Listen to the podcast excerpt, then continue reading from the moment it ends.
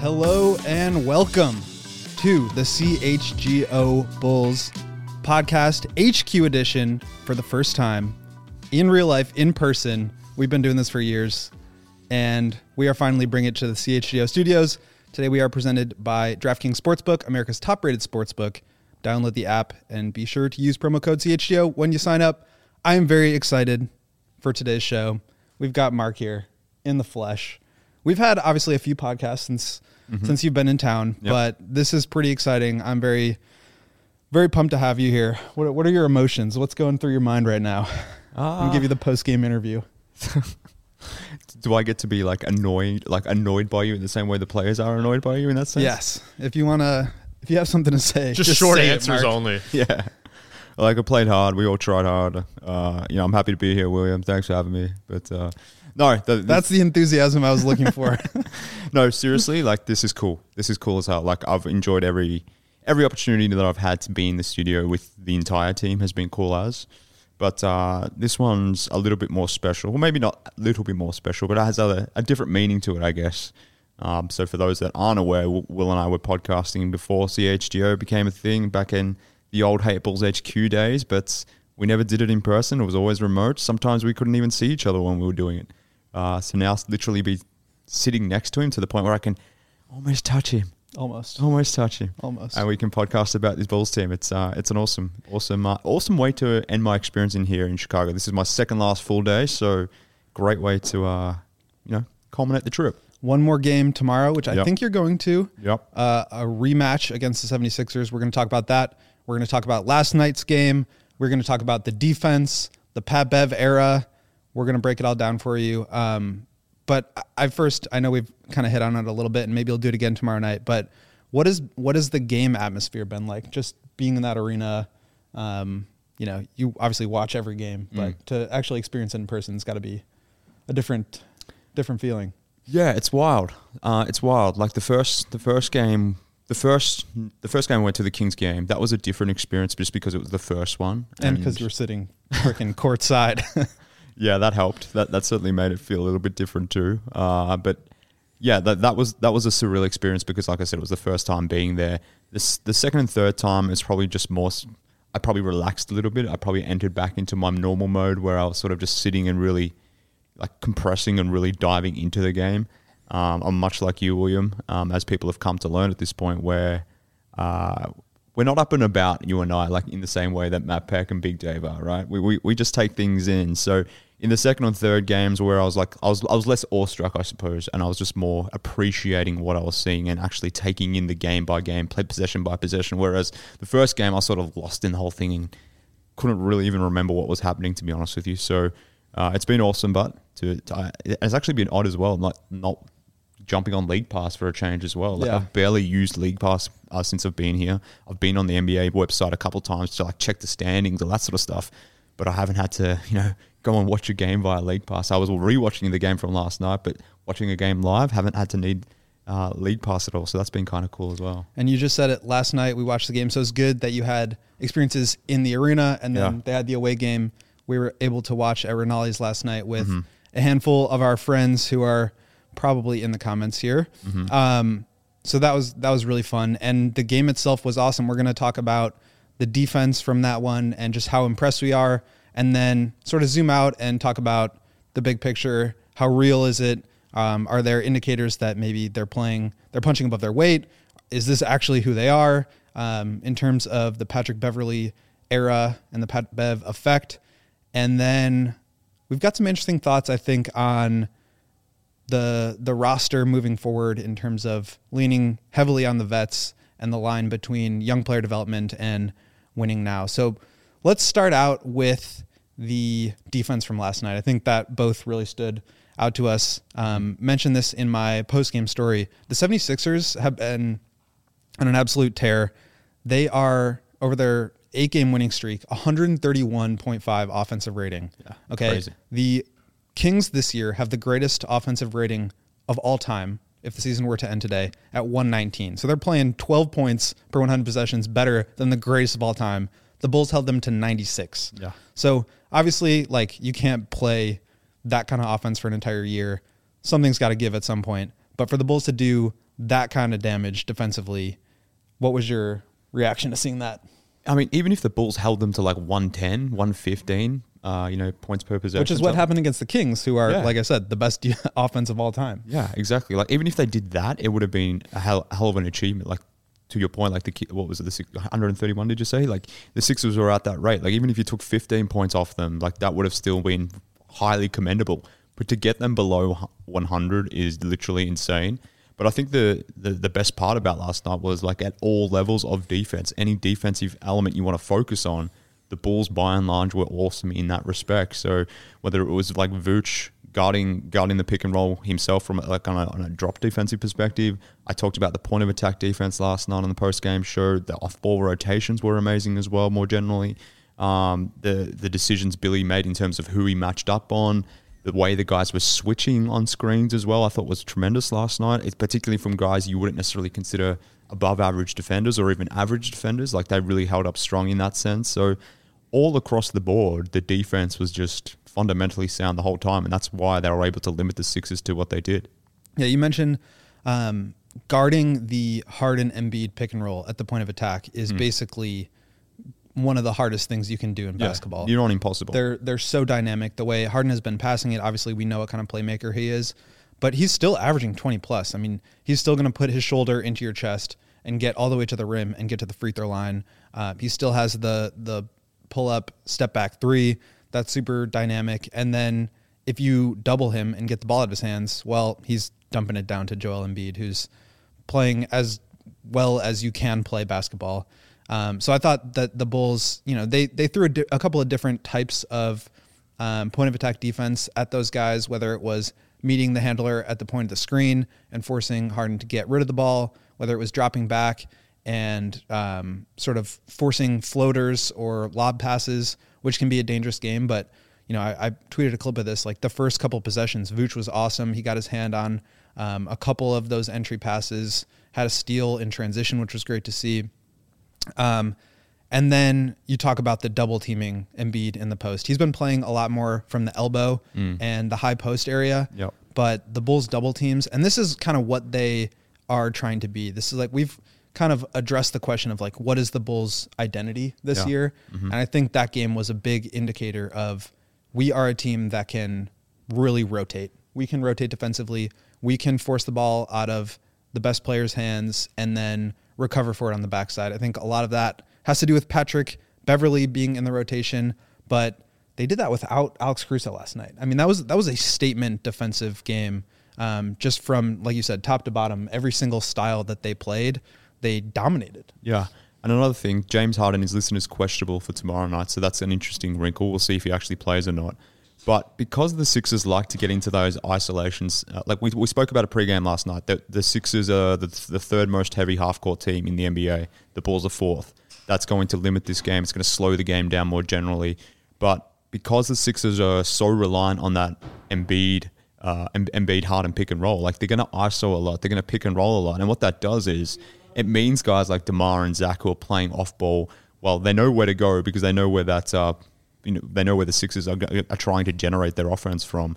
But then more generally, like if things are slowing down, if the, if those team or if those players are really ISOing, then it just gives those guys more time to get into those rotational positions. Whereas the, if the ball's swinging, if the ball's penetrating in and out, moving and flying around like maybe the Kings do, it's harder to rotate them because obviously the ball's just moving at a more rapid rate. Whereas if you can sort of lock down on these two guys and then you know really dig into those guys and then come back out and try to affect the shooters at that point, it just means your rotations are more likely to be on point because the, the Sixers themselves are slowing down the offense. So in that sense, it is a, a little bit of a favorable matchup which is odd to say given how bad the Bulls have been in, in recent years against Embiid. But uh, there, there is an ability or a chance here for the Bulls to maybe, hopefully, repeat what they did last night tomorrow night. I was listening to the Dunker Spot podcast on my way in today with Nekias Duncan and Steve Jones, who do a really good job breaking down mm. the league as a whole. And they were looking at the East play-in race and talking about the Bulls defensively. And Steve articulated something that I've been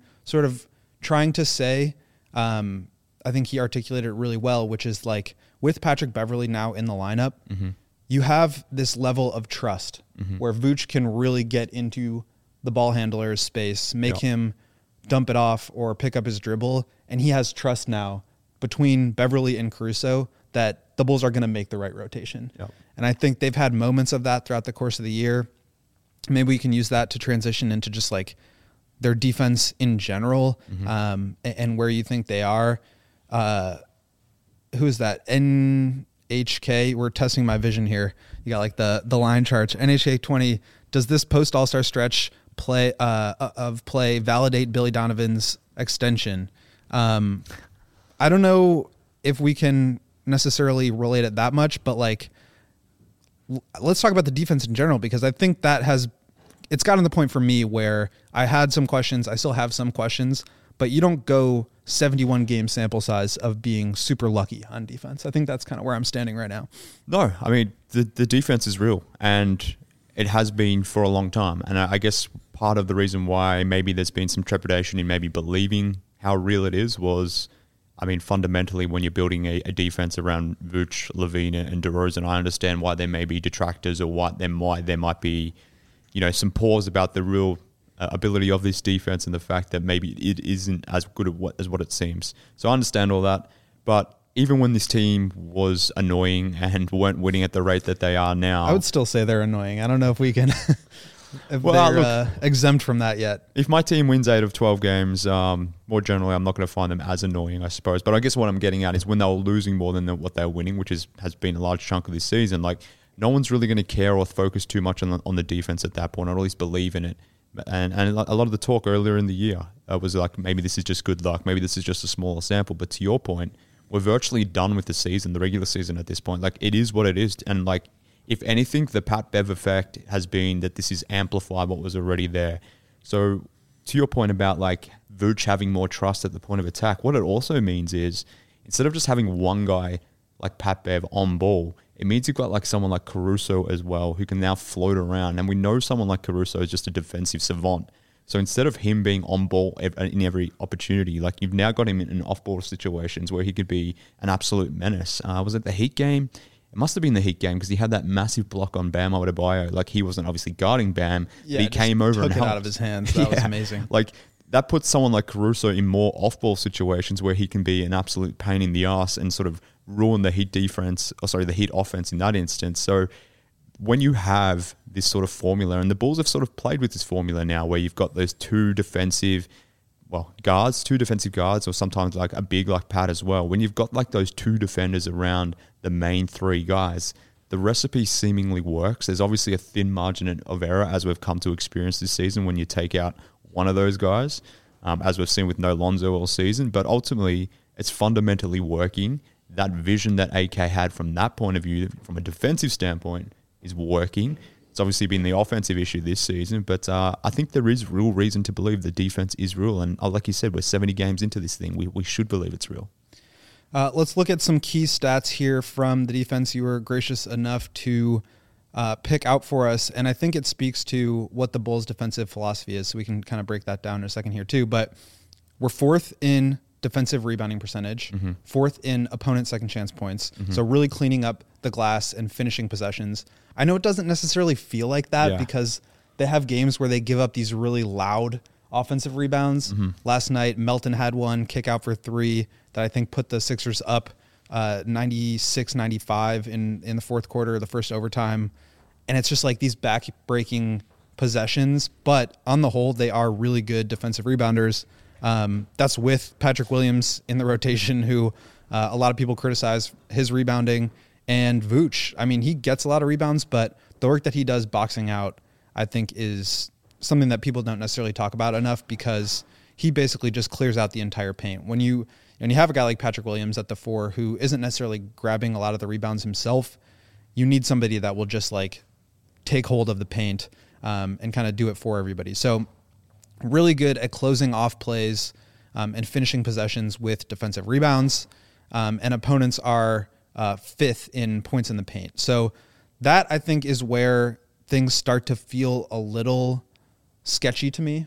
Way? Um, when you are giving 66.2% of shots allowed at the rim, which is just about league average, but you're also allowing the third most three three point percentage uh, volume of three pointers attempted. yep. you, I feel like the Bulls kind of are in this mode where they have to shut off one of those two things. And if they're not going to shut off the rim and the paint at a really high level, then they have to be really good at shutting off threes. They've been pretty good, league average, at shutting off the paint. And I think that's where they want their priority to be. But they're still giving up a ton of threes. So that part feels a little bit shaky to me. What do you think about that? I get it. I get it, and I think the instinct is correct, but I just it's it's it's case by case by case dependent. So in years past, there've been some of the best defenses in the, in the NBA have been defenses that have given up a lot of threes. So that I mean, instinctively, you don't want to give up threes, right? Because obviously, we know three is greater than two. But just because a team gives up a lot of threes doesn't mean their defense is necessarily, uh, you know, painted for success. So, as an example, like the San Antonio Spurs give up the least amount of threes in the NBA by quite quite a bit of margin. Do you know where the San Antonio Spurs rank in terms of defensive rating? Probably last. 30th. So uh, Washington Wizards as well, like they're the second best teams in terms of three point attempts attempt rate in terms of what they allow their opponents to take. They give up 33 percent of their um, of, of their def- or their opponent's offense is from threes. Again, the Wizards are bottom 10 in, in defense. So it's not a pure correlation in that sense.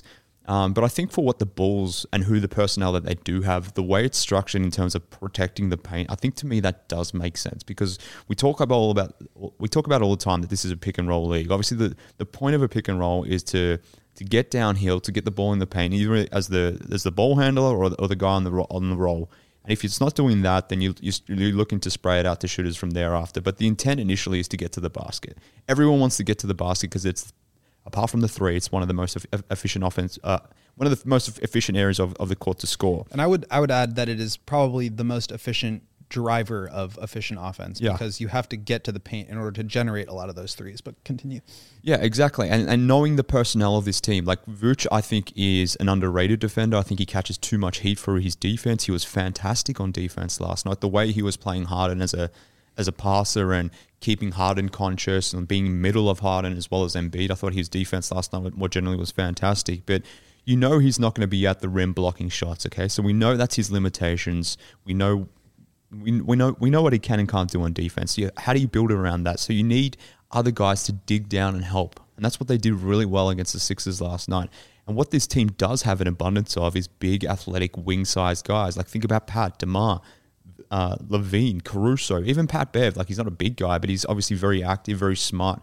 Can get his hand out, there. So if these guys can protect the paint first, help Vooch there, and then relocate, get back out to the shooters, I think that's probably the best recipe for success for this group of personnel. And that's why, to me, it makes sense. Um, and th- those numbers that you were quoting before, like the reason why I've noted them here in the rundown, because I think there is this feeling amongst fans that the Bulls are a terrible rebounding team or they give up a lot of second chance points. And I know when that does happen in certain matches, certain matchups, it happens a lot, like against the Raptors, for example, that like the Bulls are prone to giving up uh, offensive rebounds and those sorts of things. Like there are some poor matchups for this team. And when we do see those things, it gets very amplified, and we feel like it just carries carries over more generally. But one of the reasons this team is a fantastic, well, maybe fantastic is a bit too strong, but a very good defense is they close possessions more generally, which again, fourth in defensive rebounding percentage. People don't maybe think that's the case, but they're really good at finishing defensive uh, defensive possessions. They don't allow a lot of second chance points. They get back in transition, so they're not giving up transition transition points a lot either. And because they play so much half court offense, as I said before, the team's fourth in half court rate.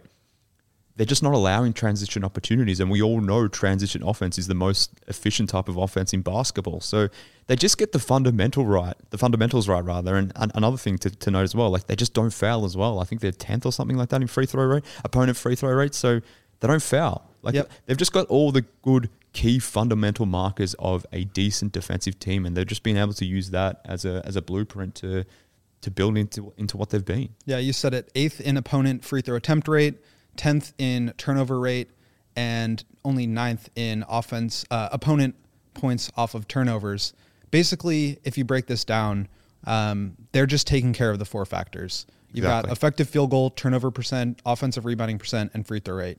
If you can shut off all four of those things, you're going to have a good defense, um, regardless of whether you give up threes the Bulls have benefited from some poor opponent three point shooting. They're shooting opponents are shooting below league average on the third most attempts uh, by rate. So they are benefiting there, but they are top 10 in almost every defensive four factor um, 11th in effective field goal, 11th in turnover rate, 4th in offensive rebounding rate, 7th in opponent free throw rate. So they are taking away the main drivers of efficient offense Mm-hmm. for opponents. You can't take away everything. That's just impossible. It doesn't exist. No. Um, so I think what they've sort of focused on is taking away the main drivers and sort of letting the chips fall where they may. And I think the other piece of that is the rotations, which we've touched on a bit uh, already. But like, you have to be able to wall off the paint and then make up for that on the backside. I think their their priority is to wall off the paint, prevent guys like Embiid or Jokic or um, even Harden from driving all the way. If it's going to be a guard to get all the way to the rim, that's like where the the breakdowns happen. So if the help has to come, that pass is there. If the rotation isn't crisp, then you're going to have an open three. Um, I don't have numbers on this, but Billy Donovan has mentioned multiple times um, in his media availability that like the Bulls are high up there in terms of contest rate, in terms of the amount of time that they are contesting three point shots. So they'll live with those tough threes. Obviously, like I said, you're going to give up efficient offense at some point or another. But if you can take away those four main drivers, that does give you uh, some faith that what we're seeing here is legit. And I think with Patrick Beverley, we're seeing that level up even more. Um, obviously, the Bulls have been the best defense in the league since January 1. They've been top five since the All Star break. And it just continues to hammer home the point that this defense is for real. And if they, their offense can sort of come around, um, then maybe they're going to be this good team that they've been playing like. But uh, let's get more into the Pat Bev stuff. But first, take a quick break from our sponsors. Mark, can you tell the people about ComEd Lighting? I can, William. I can. So ComEd ComEd is an energy efficiency program committed to helping families and businesses in the community we serve manage energy usage and lower energy bills now and into the future, friends. So ComEd offers a wide array of incentives on lighting and other efficiency upgrades to commercial, industrial, and even public sec- uh, sector customers as well, of all sizes, all across our territory. So customers, if you want to inquire about it, um, if you want to inquire about uh, upgraded to outda- outdated lighting to energy, um, if you want to, you know, get in get in place some money uh, money energy saving initiatives around Monergy. That's a good one. around LED lights and these types of things. Basically, if you're looking to to save money in your energy use uh, and your electricity use in particular, our friends at ComEd most certainly can help you out. So. Um, incentives have recently increased for indoor and outdoor lighting, uh, network lighting controls, making these projects even more cost effective than ever before. So, if you are interested in saving money on energy, and who isn't at this point with with uh, rising costs all across the place, if you can save some coin with energy efficiency from our friends at ComEd, why wouldn't you? So if you're interested, visit comed.com slash powering biz. Is B-I-Z. Now to start money, uh, to start saving money energy, uh, energy. So to start a, pro- a project, contact them at 1-800, 1-855 rather, 433-2700 for more information if you want. You can also email them at business businessee at comed.com or publicsectoree at comed.com. Thank you, ComEd, for all you do to help us saving energy and money. Monergy, you might even Monergy. say. One thing I've learned uh, over the years, but for some reason, seeing it in real life is uh, more notable to me, is that Australians pronounce the letter H as H, right? Yeah. H. Yeah, and you and Z. You'd say like HQ, HQ, and yeah. Z instead of Z. yeah. Yeah, you guys say Z. Z. Z. Americans. Um, America. I'm gonna swerve topics here and tell you guys about our friends at Roman, our new friends at Roman.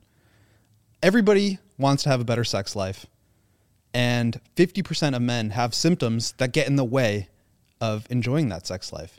So if you want a better sex life, you are not alone. And Roman is here to help. Roman is the digital health clinic for men addressing a variety of sexual health needs and offering genuine medication that helps achieve and maintain a strong erection. Roman offers discreet wipes that help you last four times longer in bed. In men with low T, getting testosterone levels back to normal can help increase libido. Roman offers testosterone tests, which include lab processing, And if it's appropriate, they will send you treatment for low T. There's no waiting rooms, no hassle. It's straightforward digital experience from the comfort and privacy of your own home. And if medication or testing is appropriate, Roman will send it directly to your door. Everything arrives in discreet packaging with free two day shipping.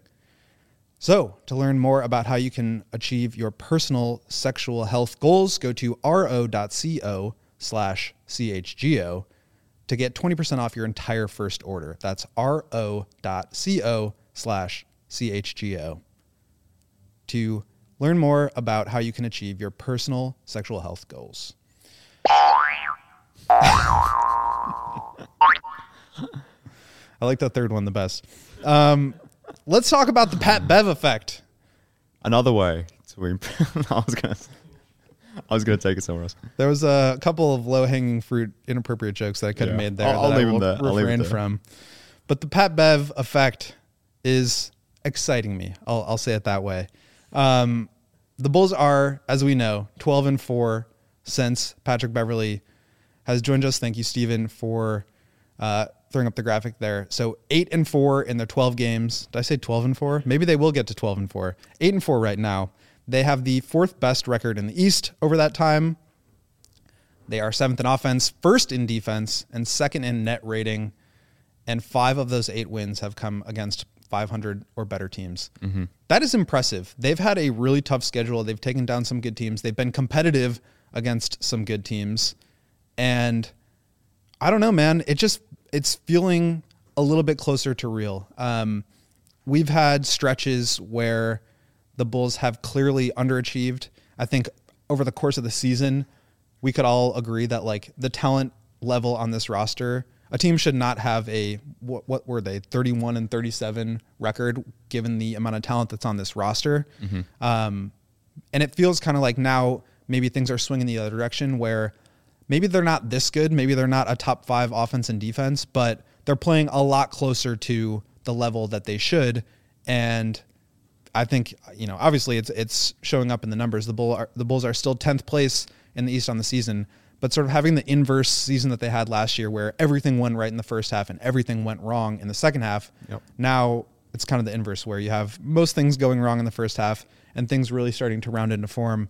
Um, Patrick Beverly kind of giving his uh, his Lonzo Ball impression. Obviously, we know Lonzo will likely not even play next year at this point, but um, just having that guy out there who can bring the ball up the court, get it to DeMar or Zach at the elbow, and then get into their offense, can spot up and shoot an open three if you're going to double team off of him, can defend, get up into guys, rotate, uh, hold guys accountable. Like the Bulls just really needed that. I think he's sort of this piece that has helped level the Bulls up to, at, at the very least, playing at the level of the sum of their parts and not so far below. Yeah. Um, is this turn from being completely I don't even want to call them mediocre because 31 and 37 is not mediocre. That's just bad. Is the turn from bad to playing at this high of a level? Can you just is that on Pat Bev alone or do you see anything else that's sort of indicating the Bulls are getting to this level? It's it's on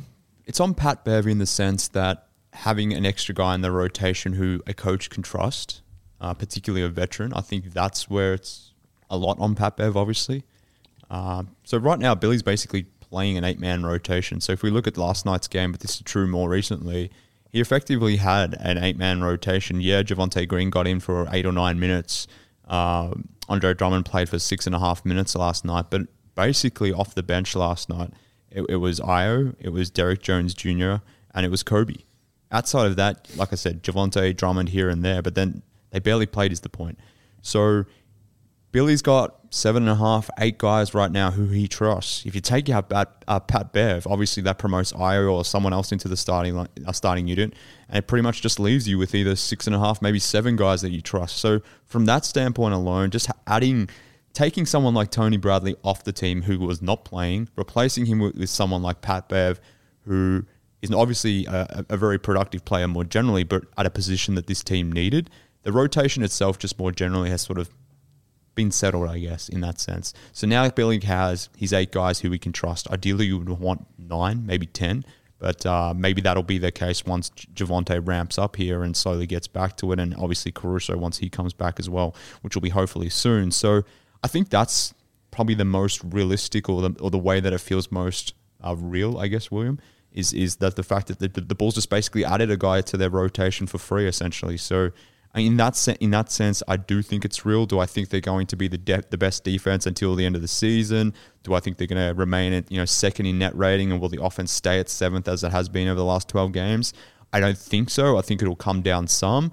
But having said that, like another thing to think about as well, like generally speaking, um, March, April is when eh, some of these NBA teams start winding down. Whether it's the, the teams at the top they're pretty comfortable where they're slated, or maybe some teams at the bottom are like, yeah, whatever. We're we're obviously tanking for Wemby at this point. So some teams are maybe looking looking elsewhere. Whereas this team right now, they have no margin for error. They need to win every damn game that they can because they're obviously trying to make the play-in game, or if not, um, well, I was going to say the playoffs, but um, they're not getting up to the sixth seed. So they're trying to get into the play, and every game is crucial for this team. Whereas maybe for a team like the Sixers, obviously they don't have that same criticality with their with, each game as the Bulls do. So uh, I think there are elements as to why this is real. I don't think it's as sustainable in terms of the numbers that we're being quoting, but yeah, I think this team is just a better basketball club for for having uh, for having Patrick, uh, Patrick Beverley in the in the rotation. Well, you mentioned the Sixers not necessarily having as much to play for mm-hmm. as the Bulls.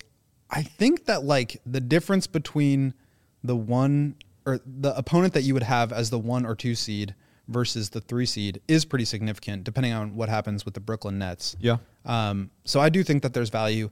The Sixers would have clinched a playoff berth had they won last night against the Bulls. Obviously, that didn't happen. So I mean, their season is not at the point where they're kind of coasting yet, and they fair. and they're playing not only their best basketball, the best basketball in the entire league. So obviously, there will be a point, and there will be opponents where that is the case. Um, but I don't think they've gotten there just yet. And I think I want to sort of deviate from our conversation here to ask this question, mm-hmm. which is like, given how well the Bulls are playing, mm-hmm. given how Patrick Beverley has affected the core, the culture, the defense, the leadership in this locker room, where do you see the Bulls finishing out the season? So just to lay the land here, the Bulls are presently in 10th place. They have a two game cushion over the Washington Wizards, who are currently in 11th.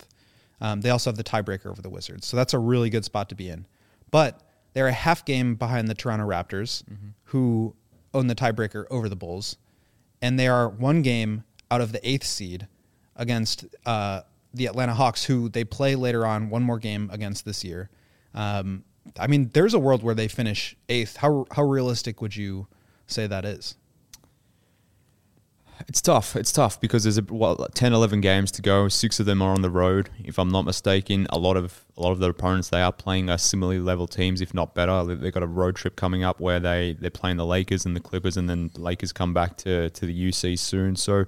I mean, the, we know the Lakers team that we're getting now is very different to the Lakers team from several months ago. The Clippers are starting to round into form as well. There's another game against the uh, the Bucks coming up as well.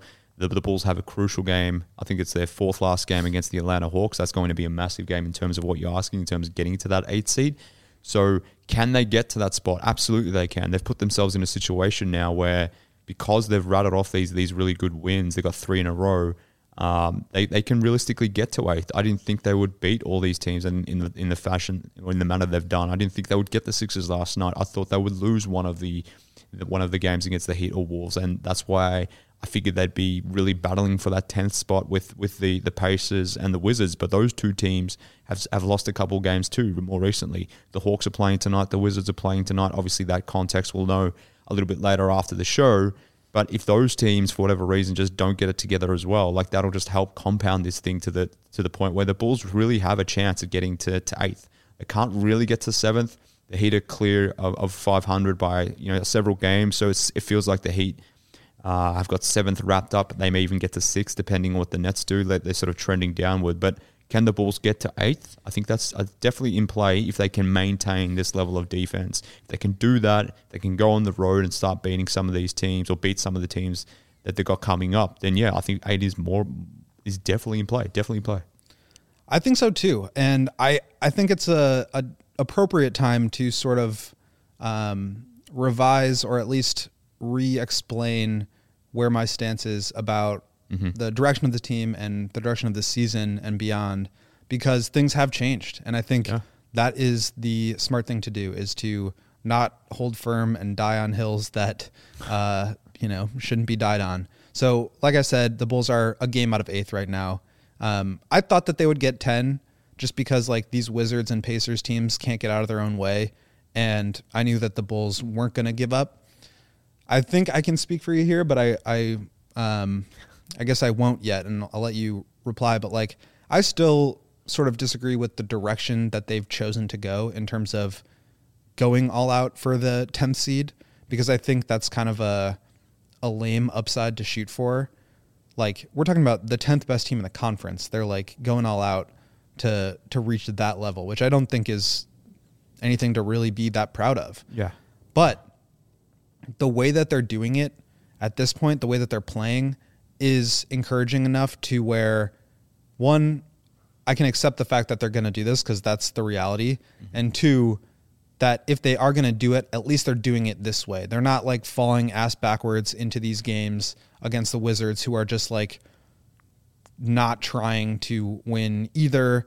Um, they're beating good teams. They're playing super high level basketball, and they're playing like the best basketball that we've seen all year. And so this sort of, I guess the way I'll put it is like, I, I think I said before, like what will convince me about this Bulls team, and I think ultimately at this point in the season, what it comes down to is like they are what their record says, and if they're a 31 and 37 team, the way that they were a couple games ago, I was not going to buy into that being a good team because I just don't buy it. Mm-hmm. But they're at a point now where they've won three in a row. They're six and four in their last 10, eight out of their last 12. Like, if they can get to 500, I don't, again, that's a 500 team is like nothing to be super proud about, but that at least tells you that they're trending in the right direction and that they've played actual good basketball in order to get to that point. So for me, I can accept that. Again, don't necessarily agree with the direction that they've chosen to go, but that was the choice. That's the direction they're going.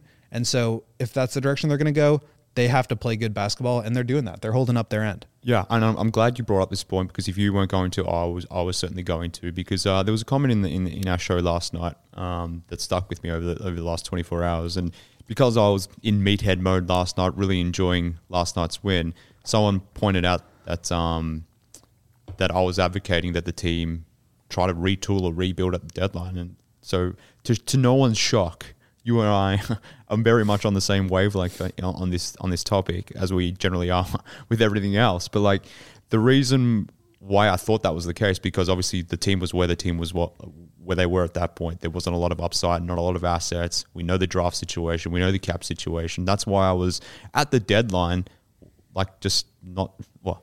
I was disappointed that they didn't make something more fundamental, a more fundamental change to the roster. Obviously, opinions can change and should change. The team has won five of their last six games. They've won eight of their last 12 games. There's no point at this stage continuing to bang on about this team, uh, you know, trying to play for draft concessions, trying to play for draft picks. I know you and I have discussed that before, that th- that is the right path to take. And it was the right path to take four weeks ago, six weeks ago. But it's not now. Like we're in this situation. The variables have changed. And because they have, so, our, so should our opinions. And that's effectively what we've done. And to your point, William, like because they're not sort of just there's, there's multiple ways to get to 500, right? Like if you look at it from or multiple perspectives to look at it as well. Through the last 12, 12 games, they've been one of the better teams in basketball. 12 games is not a big sample size, but there's 10 or 11 games still to go in the season.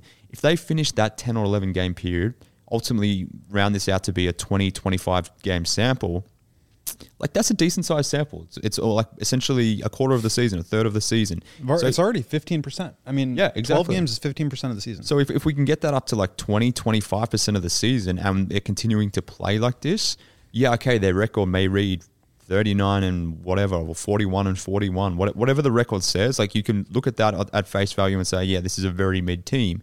But if you start segmenting it down and breaking it down and saying, okay, this was where the team was at at this point in time, this is where they are now, obviously this is more reflective of what the team should be. We saw last season the inverse happen to your point.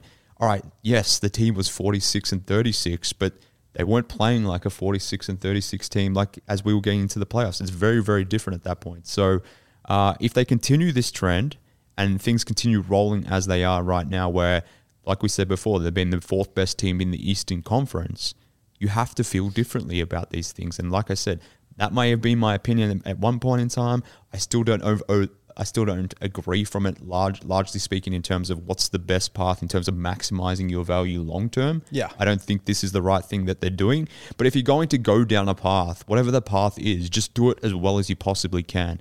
And I think leaning on your veterans like Pat, uh, like Pat Bev, like Caruso, and trying to win these games now. Like, if, if that's the decision you've made, we're getting into the play and we want to win basketball games, then do it. Do it to your best ability. If you want to tank, then do it to your best ability. Just don't half-ass it. Like that's when I get annoyed.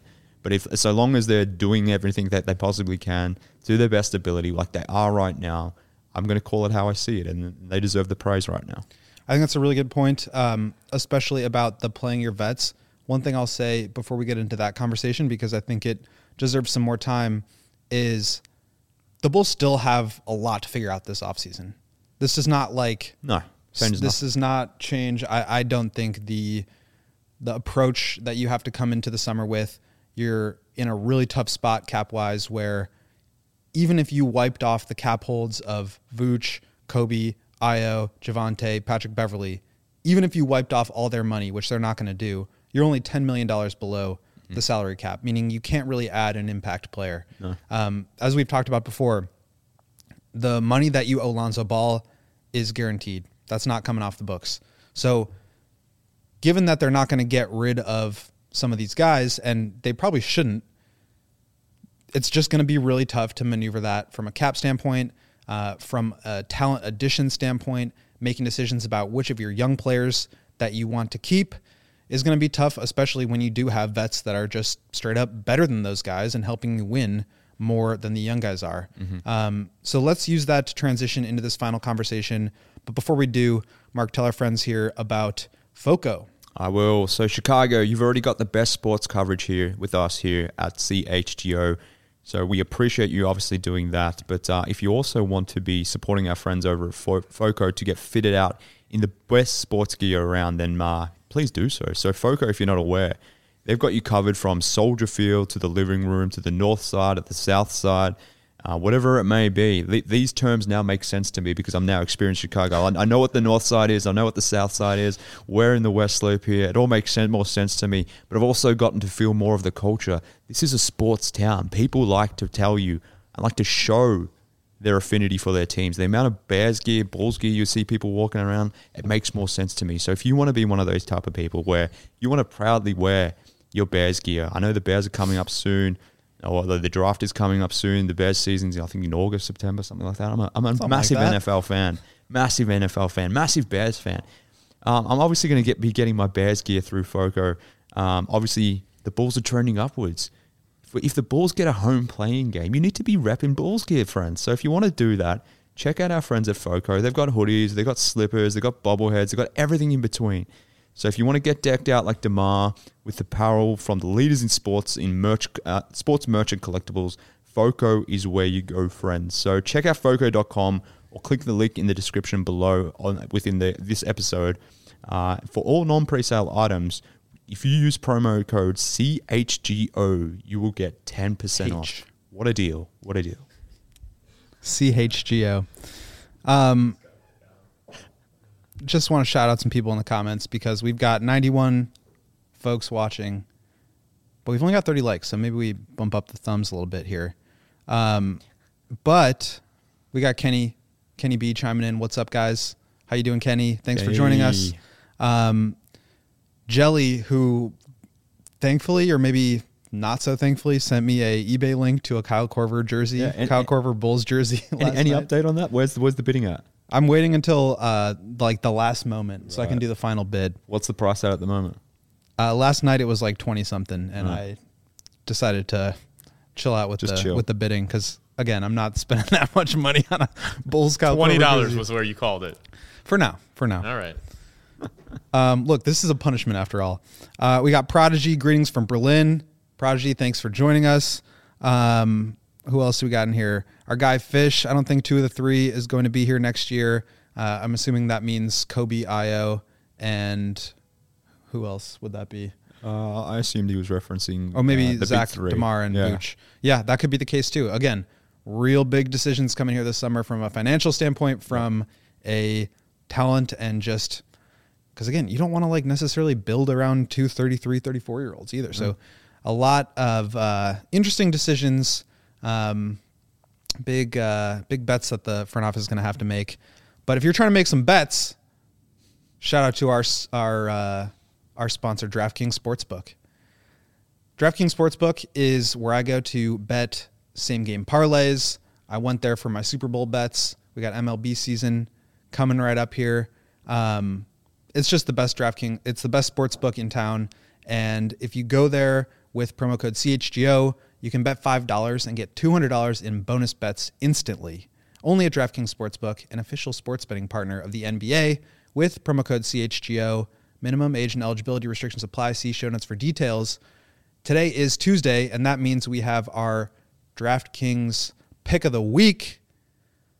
I was looking at some of the uh, the games that are on tonight. I was really hoping to do one for tomorrow, Bulls 76ers, because we had some luck with a little. We didn't do a parlay, but if we had parlayed these, it would have been a good win. Lawrence had uh, combined points, assists, rebounds from Embiid Yeah. over 48. Joey had first bucket, Zach LaVine, and um, Bulls obviously covered cover the spread and the money line. So I would potentially be looking at uh, a little same game parlay action for tomorrow.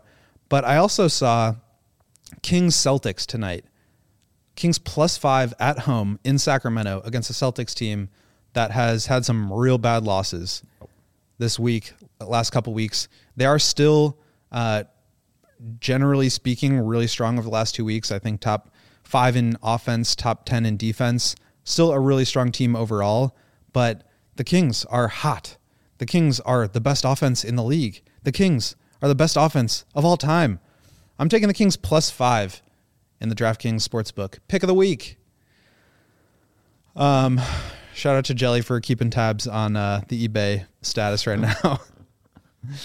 um, yeah, I'm gonna try to not look at that and hope everybody forgets.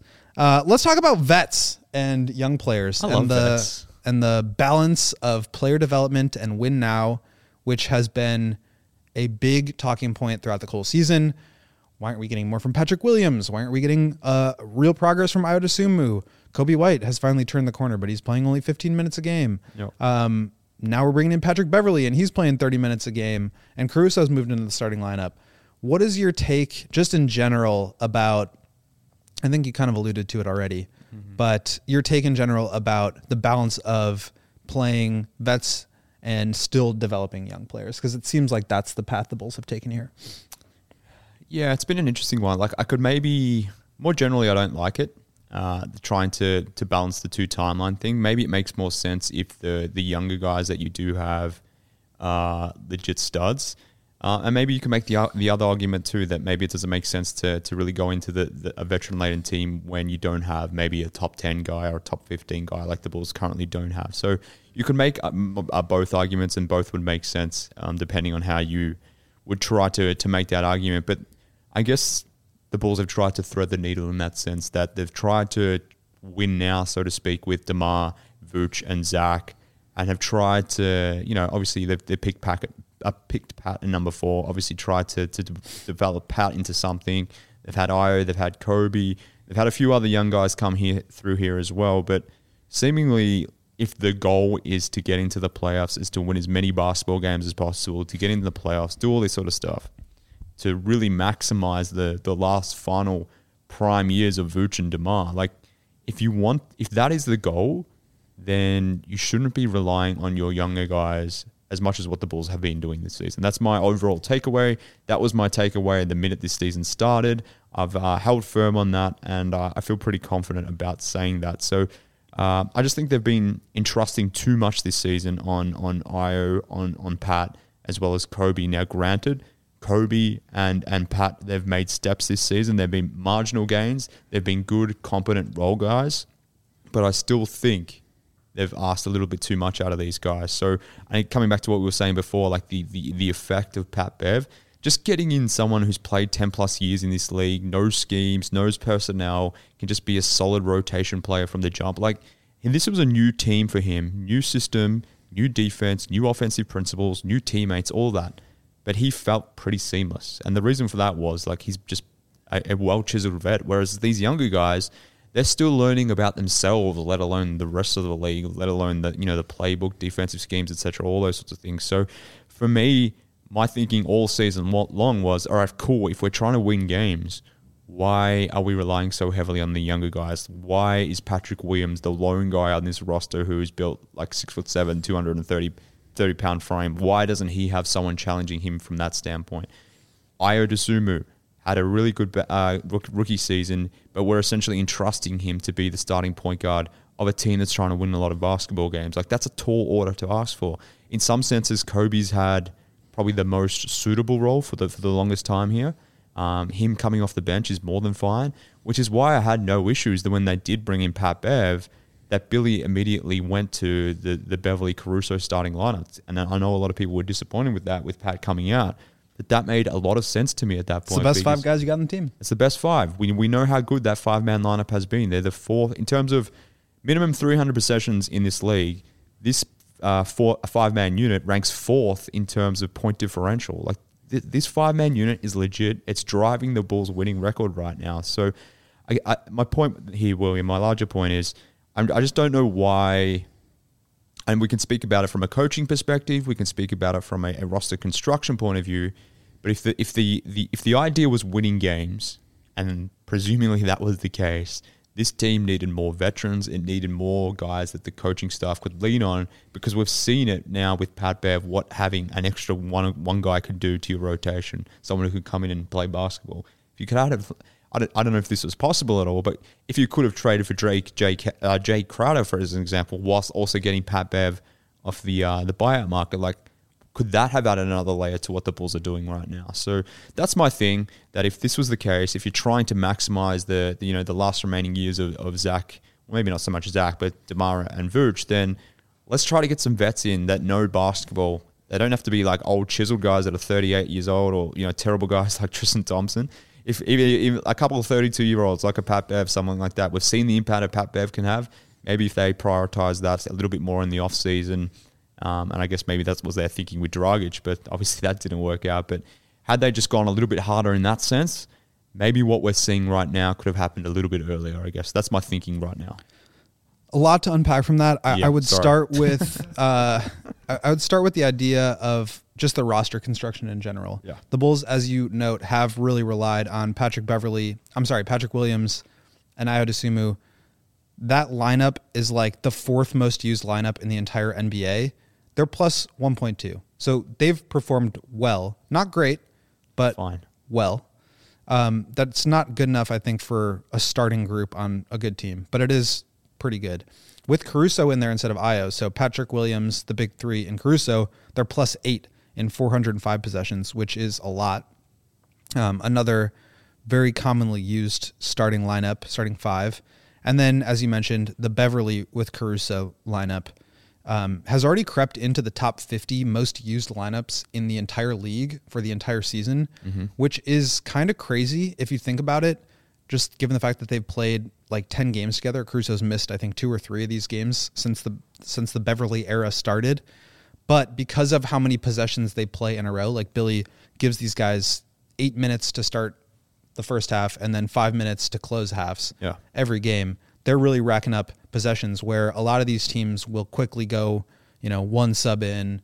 And so like the, the, the group of five doesn't get any or doesn't get as many minutes together. So all that to say, all of a sudden, despite it only being a few games, because they've played so many minutes per game together, mm. the group of Caruso, Beverley, Zach DeMar, Vooch relatively speaking, has been a very commonly used lineup. We have a lot of data to show that they are really good, and they are really good. They're plus 18.6 points per 100 possessions, one of the best in the league. Um, so I think from that perspective, yeah, it makes sense. I mean, you're putting better players in the lineup, and they're performing better. It's like not that complicated. Yeah. But I think where it becomes difficult, there are two areas where it becomes difficult. One is player development, and how do you get some of these young players that really do have to be like the future of the franchise, important like high leverage minutes without overextending them in terms of how much they have to do offensively. Um, they are doing a lot defensively, both Ayo and Patrick.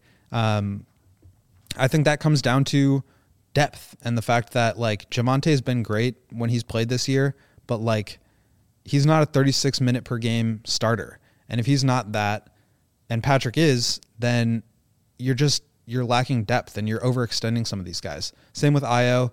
Um, if Lonzo was there, he'd be playing 12 to 18 minutes a game instead of 36 minutes a game. And I think that would be a much more comfortable position for a player of his age and of his skill set.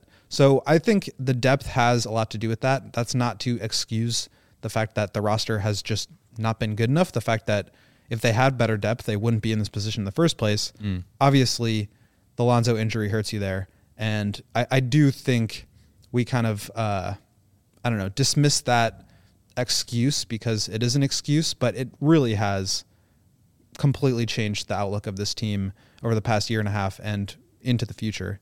Um, and the last thing is like they I think they have gotten a lot better. It hasn't necessarily been in the way that, you know, Patrick turning into a 15 20 point per game guy is I think what a lot of people we spent all summer talking about how everybody's going to have that expectation and be disappointed when it didn't happen. Yeah.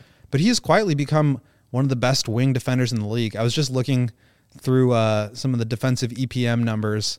Uh, EPM is the all in one statistic at dunksandthrees.com that covers uh, you know efficiency stats, on off stuff. Um, and so I was looking for where Patrick Williams is. He's around the 80th percentile in defensive EPM. And just to sort of hammer home this point of playing your vets, Alex Caruso plus 4.3 defensive EPM, number one in the league. Next closest, 3.5. He is 0.8 better than the next. It's like a tier of his own. It's like Jokic or Steph in their unanimous MVP years and the field. That's how good Caruso is. And I think he needs to be in the defensive player of the year conversation. Yeah. He's damn good. Hey, you won't get me arguing with that one. He's the team leader in plus minus for a reason. But uh, coming back to some of that, we've been throwing a lot of numbers at the people today. So I apologize in advance, people. When you get William and I together, we, we tend to do that, right? We, we like uh, we like numbers, but some more numbers for you. I preface that to say I've got more numbers coming for you, but like uh, uh, the thing with this team is, and then this is some of this is uh, dependent on the big three as well, and I'm still referring to them as that. Okay, apologies, but there's a thin margin of error here, and maybe these guys should be better in their ability to carry some of these younger guys, but clearly they haven't been able to. But in lineups when you've had both Ayo and Pat out there, you quoted it before, they're plus 1.2, which is fine. It's okay. It's a sign of an okay, decent team, but you know, not a, not a not a, not a team like that has translates to roughly 44 wins over the something like that. Yeah, exactly. But I now I'm going to quote some two two man combinations. Now, granted, these numbers are fraught. There's a lot of noise within these numbers, but just Ayo and Pat when they're on the court together, irrespective of who the other three guys are, those guys together are minus 5.5 in terms of point differential. So what that tells me is that you can't necessarily play all of these young guys at once, at least in high leverage moments. You can't carry them all, or you can't carry more than one of them. You quoted the number before where maybe you've got Pat on the court, but he's out there with Caruso and the big three. That's a functional lineup that works. A lineup with Caruso, Ayo, and the big three is equally as good. They're plus 9.7 in, in 203 possessions. So the point is, you can play one of these younger guys with the with more experienced guys, but the, the, the when you start getting into situations when you're needing to rely on Ayo plus Pat plus the big three, that's when things get into, you know, when the Bulls get into trouble. Now, again, maybe Zach, maybe DeMar, maybe Vooch need more heat in that sense because they're not able to uh, overcome the deficiencies of this guys. But what it does speak to is, and, and we come back coming back to the Pat Bev thing, like this team needs vets around Vooch, DeMar, and, and Zach. They need the right personnel around those guys. And right now, unfortunately, guys like Ayo, guys like Pat, even guys like Coby, you just can't rely on them to be that every single night. So that's why it makes sense to me for them to be reserve guys, to be role guys. Yes, it means that may impact their development right now, But uh, I think just based on how this, like how the what the team's trying to achieve, and just the hierarchy of the team, and then just the natural tendencies of Zach, Vooch, and DeMar, like the way they've settled into things now with the with the two veteran guards, Caruso, Bev next to the big three, it makes complete sense.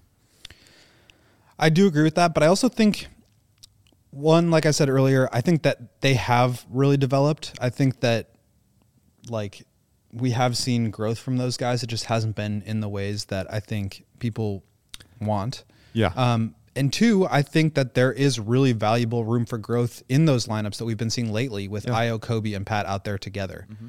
I think that's a position where all those guys can be a little bit more aggressive because they need to be. And they're all have been really good defenders this year. Um, so I do think that there is room to growth, whether Patrick is playing 36 minutes as a starter or not. Um, he needs to be out there, yes, but like it doesn't necessarily have to be in those, um, you know, starting or closing lineups necessarily. Do you want to um, hear some Billy Donovan criticism from me? Yeah. I know it doesn't really happen because I, I am the Billy apologist, but my and I, and I said this from the jump. If people want to go look at my tweets from the start of the season, I didn't agree with Ayo and Pat starting this season. I was all about Javonte and Caruso starting this season, and this is why because I didn't think those guys were necessarily ready, or I didn't think maybe playing two of these guys made sense. So if you want some criticism from Billy, from my standpoint, I wouldn't have started this season with with uh, either Ayo or Ayo or Pat starting. Maybe you could take, maybe you could hold one of them in at the start of the season, if you remember back, Pat was really, really ordinary. I was really, really good. So I would have been starting Javonte Green. I also would have been starting Alex Caruso. Now I know that's fraught with danger, given those two guys are in and out of the lineup all the time. So who knows how long it actually would have held for? Um, but there was that moment in time where Billy was floating with that idea of of going to that Caruso Javonte la- lineup towards the end of 22, but then Javonte got hurt and we didn't really get to a chance to, uh, to see that. So again, more numbers. Sorry, friends, but Javonte Caruso and the big three, they've only played 27 possessions together this season. Uh, Derrick Jones Jr., Caruso, and the big three, they've only played 10 possessions together all season. And why is that? Because obviously, so many of these lineups have been filtered in with one of Ayo or Pat within within those big three. So now I think the rotation is where it needs to be. I don't think it was where it was back in back in the time. That to me is the Pat Bev effect. Now you've got this other vet that you can trust. You can have your your younger guys settle into more limited roles, roles where they could be more successful, and I think that's why we're seeing what we are. Good stuff. I want to reply to a few uh, comments here. Alexis is my guy Joey here. No, we are stuck with Steven today. Who, Sorry, guys. Steven Nicolopoulos. Steven Nicolopoulos. Uh, Steven's our guy. Joey is out and probably will be back with us tomorrow. Not sure what his schedule looks like, but don't worry. He'll be betting Zach LaVine first bucket, and you can tail him there. Um, what else do we have here? Uh, personally, from Renewable Rechargeable Review, personally, I'd prefer to let Terry 2X, meaning Ty- uh, Tyrell Terry, uh, Terry Taylor and Dalen Terry, Marko and Ayo get some majority of run but this damn playoff resurgence, dot, dot, dot. Yeah. I mean, they could have been in a moment where that was the right path. I think we all would have, not all, but I was certainly arguing for that. I felt like that was the move. But like we said earlier, like they've made their bed now. They've picked a lane, and if they're going to do it, they better do it. Um, Marquise asks, what should Ayo work on this offseason? Jumper. Jumper for sure. Always got to be working on that.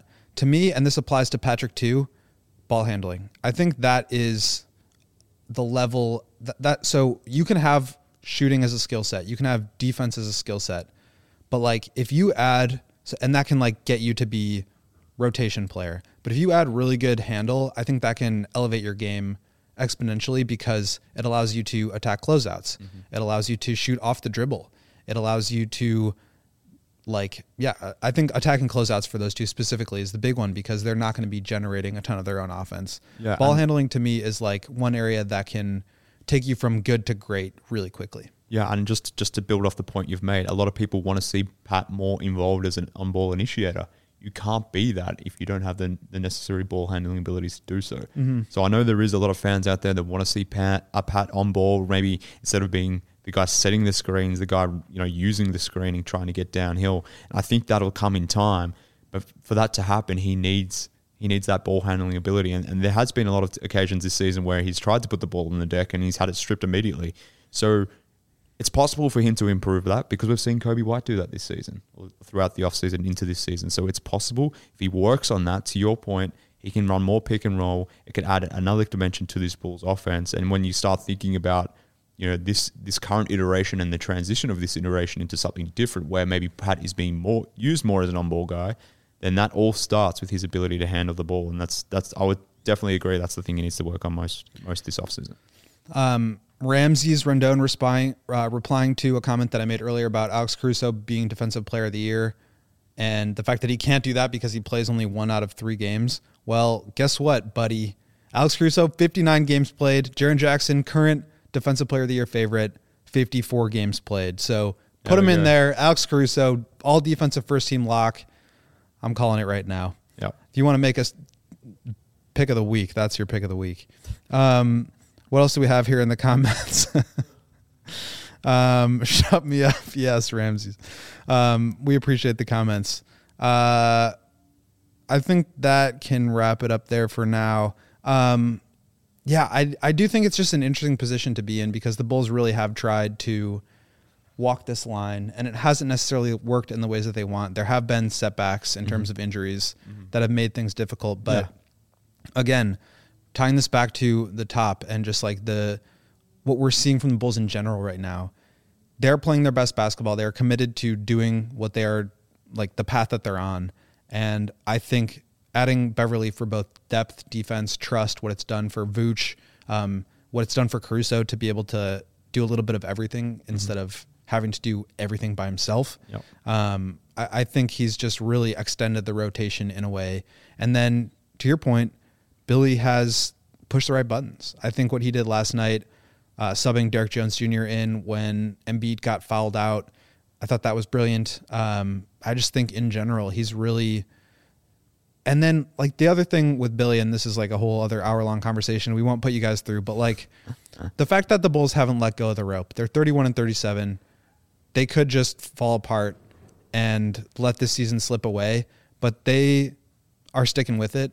I think you have to give Billy some credit there. Uh, this could have gone sideways, more sideways than it was, um, but it didn't. And the Bulls are all of a sudden back in the mix here, not just for the 10th seed where they presently are, but for the eighth seed where they are one game out.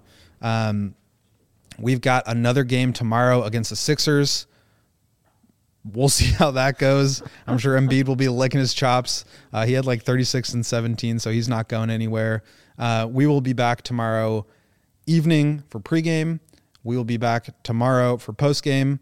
Um, I will be in the United Center, but I think all three of you guys are are headed to the game as well. You, Dave. Yeah. So I'm not too sure if And there will be a Matt. pre-game. Maybe, folks. Maybe. Look at me speaking out of turn. Uh, No, look, it's it's, it's still up in the air. Uh, we're, we're, it's my last full day tomorrow. My last opportunity to see the Bulls in person for this trip.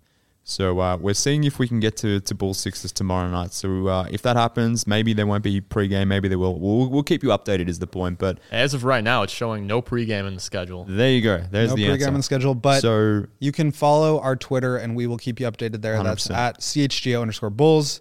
We got at MK Hoops. I'm Will underscore Gottlieb.